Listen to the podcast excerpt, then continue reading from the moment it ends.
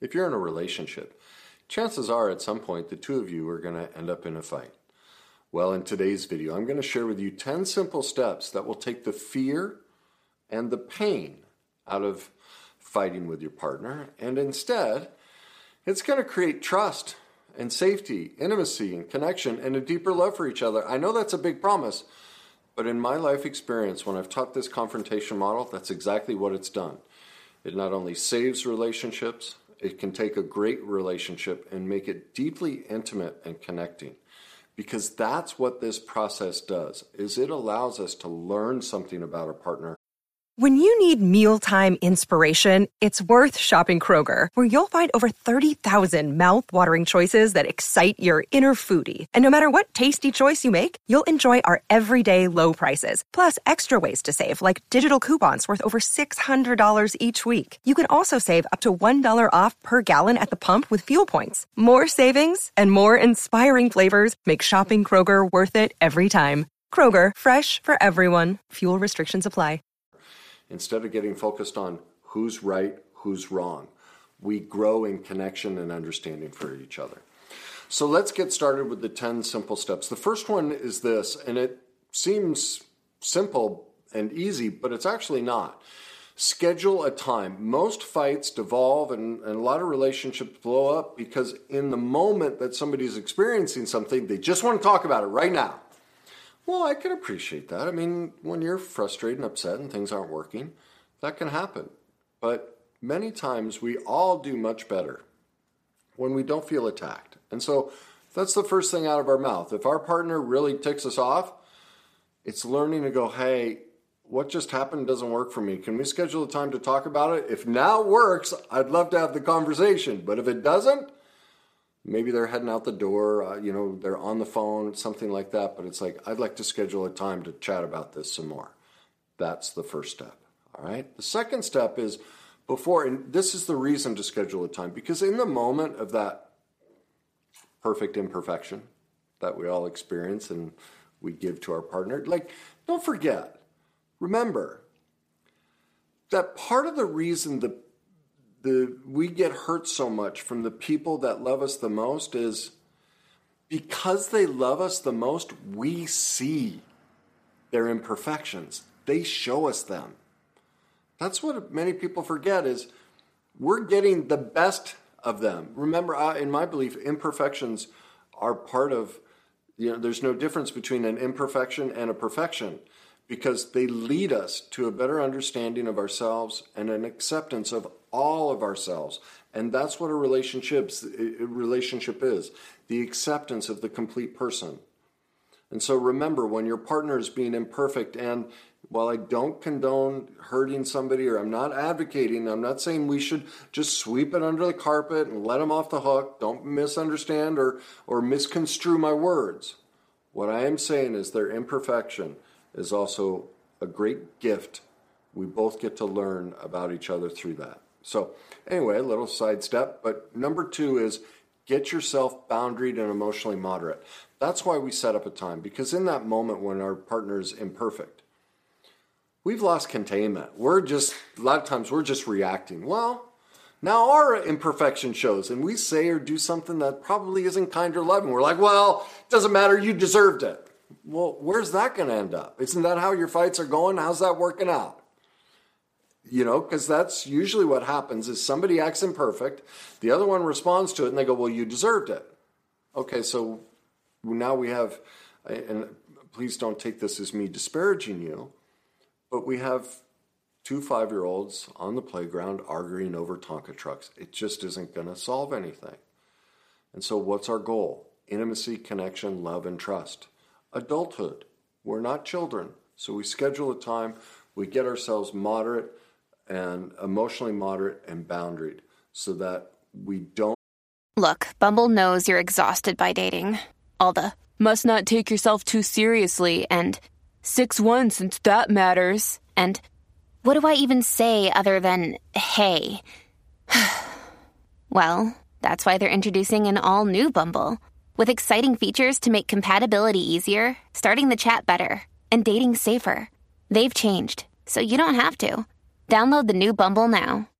React from that deeply hurt place. Number three, we don't bring up the past. We keep the conversation about just this one instant. We don't borrow from everything else that's ever happened. It's just this immediate situation and nothing else. We keep it to the most current issue. Number four, we have to remember that defense is the first act of war. That's why, again, we schedule a time, we get ourselves moderate, because what, ha- what, is mo- what are most fights about? Isn't it about two people arguing over who is the bigger victim? Right? What you did is bad. No, what you did is worse. Well, if you hadn't have done it, I wouldn't have done it. And so each person is saying, wait a minute, what what this is all about is I'm a bigger victim than you. What you did is worse. So when we defend, that's all we're doing is we're fighting over who's the bigger victim. Well, is that reconcilable? No. Because why? We both feel victimized, right? So that's called a reality argument. Like, what do you see? For those of you listening, you can't see this, but you know, most of you would say that's, you know, a candle that looks like a cupcake. Well, that's your reality. What if I told you that this was actually a Christmas ornament? Or what if I said it was a piece of grass? You'd be like, Kenny, you're crazy. That's obviously a candle that looks like a cupcake. Well, that's a reality argument. To you, it's that. Well, to me, it's a piece of grass. And so that's what happens when we're arguing different realities and we're fighting for the victim position is my reality is that what you did to me is worse. Well, your reality is the exact opposite. It's irreconcilable. That's how why most fights end up in divorce or breakups is we're fighting over realities and we are fighting for the victim position. So step 4, recognize that trying to defend ourselves and choose the, that we were the bigger victim, we are making a conscious choice to create war. That is not the goal of an argument. That is not the goal of a confrontation. It is not to um, celebrate that we're the bigger victim. It is to create connection, intimacy, and understanding. And so, if we are hell bent on being the bigger victim, we have made a choice to incite war with our partner. That's our responsibility. I, again, I'm not saying. I know, see, I, I can see the comments already on this video. Yeah, but what they did, Kenny. And so, boom, right there. That's a person choosing to start war. They want to defend that I'm the bigger victim. Okay, I concede. You win. Like you're the bigger victim. Great. So what are we going to do now? See, it doesn't it doesn't solve anything. All it does is create disconnection. And so that's why we don't go in with that position. We're looking to end the war. We're looking for peace. And so while it's okay to hold our reality that we were hurt, we are not looking to defend it so that we can start war. Number five, and now you see why this is number five. The goal isn't to be right, it's not to win. That's not the goal of an argument arguments and confrontation is about a couple of other things. First, it's to share our feelings, it's to ask for our needs and wants, it's to be known by our partner, it's learning to celebrate when they say no to us, and it's learning to have a backup plan to meet our needs and wants. That's the goal of every confrontation and every argument. Let me say it again share our feelings, to learn to ask for our needs and wants, to let our partner know who we are, to be known, to celebrate when they say no to us, and to have a backup plan to meet our own needs and wants. That's the goal of every single argument. Did you hear what all of that is? It's about me. It's not about changing you and getting you to admit that you were the victimizer. It's about learning to stop victimizing myself and stop allowing myself to be victimized, but to recognize wait a minute, what plan can I put in place so that I don't end up in this situation again? Because I played a part, we always play a part in every situation. If we're in a relationship with somebody, the part we played is we chose to be in a relationship. Therefore, we are responsible. We can decide I, the way this relationship is going isn't right. So I, that's why I share my feelings. That's why I express my needs and wants. I celebrate their no and I put a plan in place. Wow, maybe I'm finding out that our morals and values, our negotiables and non negotiables are just not even close. Well, that's not their fault. They get to be who they are. That's about me. Wow. I need to look at myself and put a new plan in place so that I attract and pick somebody that doesn't victimize me. I'm responsible for that, not them. That's my job to do that. Okay? So again, the goal isn't to be right or to win. The goal of every argument and every confrontation is to share our feelings, ask for our needs and wants, to be known, to express who we are so our partner knows us, to celebrate their no, and to have a backup plan to meet our own needs ourselves. Number six, we try to share our grievance in four sentences or less. Too often, people monopolize time and go on a rant for 30 minutes. Nobody can sustain that. It, we feel beat up and talked down to and belittled just like when we were a child. It's very simple and straightforward. You know, yesterday when I walked in the house, what I thought I heard was you screaming at me. Boom. That's it. Is that your recollection or not? About that, I feel. Like that, it's very simple and straightforward. It's not, you've been yelling at me and remember last week and bringing up all that stuff. It's just four sentences or less. I'm keeping it to the most recent situation. Did you hear how I expressed it? I observed, not you did. It's my observation because remember, my reality might be different than yours. You see cupcake, I see grass. That's why I say my observation, not you did. Like, I'm not the arbiter of truth. It's my truth. But the second I say, you did this, you are, I am trying to tell them that their reality is incorrect. Well, that's the definition of verbal abuse. Whenever we tell somebody what they should think, feel, do, or believe, we are being verbally abusive. That's why it's I statements. I observed, I feel, I make up. In other words, I make up that you called that a cupcake, a, a candle that looked like a cupcake. My recollection is it's a piece of grass. Do you hear the difference? That's our goal in communicating this. Number seven, we don't assume or make up what it is they've experienced. We ask for information. So when I walked in yesterday and I heard you yell and what my recollection is, I heard you yell and scream. Is that your recollection? What was it you experienced? See, I'm not, do you hear the difference? I'm not fighting for the victim. I'm not claiming you did this and you need to apologize. I'm going, wait a minute, this is my recollection. Is that how you perceive it? Because we first have to decide are we both looking at a, a candle that looks like a cupcake? Like, are we talking about the same thing? And you hear there's no attack there. A person from that position, because I'm not coming in with defense and going, you did this to me, a person is probably going to be more reasonable and go, yeah, you know what, you're right. Well, would you mind telling me what was going on? What were you thinking and feeling? Because it's been my experience, I don't always hear you yell. What was happening? Do you see the difference there?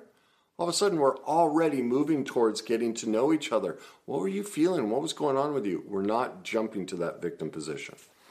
Number eight, own your own feelings and your actions. Never, ever, ever, ever say, You made me feel, you made me do, you made me think, you made me anything. That is codependent, that is abusive, that is victim. We're, when we do that, we have chosen the victim role. We have given up responsibility for our life. Because do you see what that means is I am not self sufficient. I'm not an adult. I'm a child. And you can control me and tell me what to do, think, or believe. And I'm never responsible for anything I do in my life. Well, I don't, I mean, you can choose that. I'll let you have that reality and you can run your life that way. I can only speak for my experience that I, at least for me, I don't want to live the life, my life as a victim. and that's what that does. So did you see how I, you know, I switched from being the teacher telling you what to do and and acted as though I was having a conversation with you and go, look, if that's your reality and you want to believe that people think that people make you think, feel, and do things, you can you can have that. I'll let you.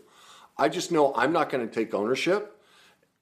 If if if it is placed on me that I'm somehow doing that to you, I, I'll let you know right now that doesn't work for me and it's not my reality.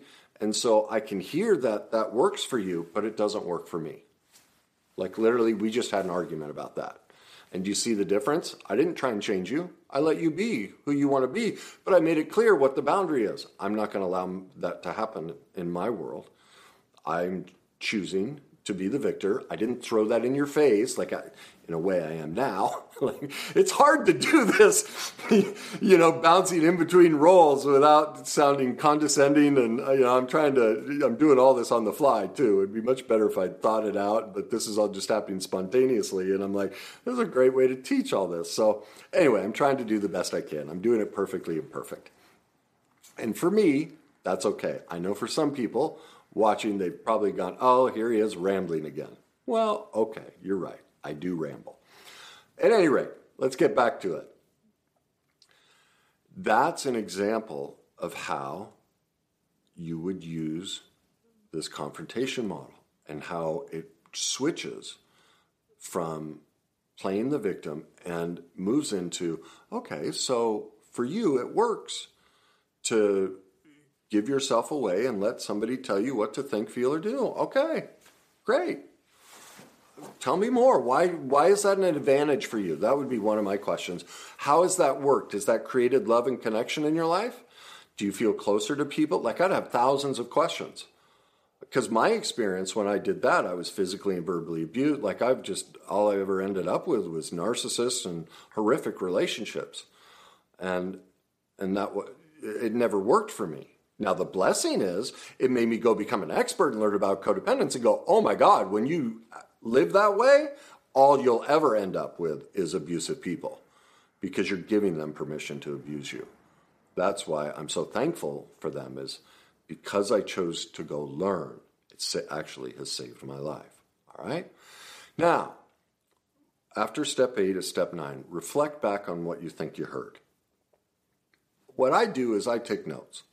So when I'm in a relationship and they've asked to set a time to chat, I show up with a legal pad or some pad and piece of paper. I'm taking notes of what they what they make up about the situation, what their observation is, how they feel about it. I because again, I'm not here to create war. I'm not here to defend myself. I'm trying to figure out what's their reality, what are their feelings what do they make up and what did you know what did they observe in reality and what are their needs and wants? Like what's going on with them? And so as i'm listening i'm making notes on all that stuff and then i'm asking questions. So let me see if i understood you correctly. Your reality is this. About that you feel is this. Have i heard you right so far? Okay and so what would you like different do you have any needs and wants? Uh, do you need any more information? Are you curious what was going on inside of me? And would you like more information of what my thoughts and feelings are and why I made those choices? No? Okay. Like, that's how I approach an argument. Do you see? None of that is me going, well, that's not true and defending myself. I don't need to defend myself. I'm an adult. They haven't even asked what my reality is. That's why that last question uh, do you want more information? Basically that question is would you like to know what my reality is? Maybe they don't want to know. Okay. I know what my reality is. I don't need to prove myself to you. I'm an adult. I don't need to choose the victim position and get you to believe, you know, even if everything I think they're saying is wrong, why would I share my reality? Who cares? They don't want to hear it. They haven't asked to hear it. It's okay. That's what's an, an internal boundary. I can contain myself. I can love myself from this place. I am not expecting you to do it. I'm not a child. I'm not placing my responsibility for myself on you. Sure, it's wonderful when you're in an adult place and you can join me and support me and love me and nurture me, but you're human. You're perfectly imperfect, and many times you won't be able to. And that's okay. And that's isn't it wonderful? I know about codependence and interdependence, and I can do that for myself. That's the goal of this. Number 10. After you've reflected back and done all this, my suggestion to you is go to my website, www.thegreatnessyou.com. I say this because my emotional mastery class I'm giving away for free, and inside that emotional mastery class, I'm giving away this confrontation model because I've just hit the highlights here, but I walk you through. It's a notebook that you can print out and you can use in your relationship. Go, look, can we make a commitment to each other that we're going to use this model in our arguments? Obviously, it goes through much more depth than what I did, and I did all of this, you know, off the cuff. The workbook explains it very detailed um, without my ramblings, but it gives you, you know, I've touched on the basics, but it'll walk you through exactly how to do it. Now, because for centuries we've argued from a child perspective, this is going to feel very uncomfortable. It's going to feel very clinical and weird at first. But I'm telling you, once you get used to it, you just love it. Like you look forward to a fight because you realize it's not a fight. This is intimacy and connection. I get to know so much about you because I don't take it personally. And it creates so much love and safety.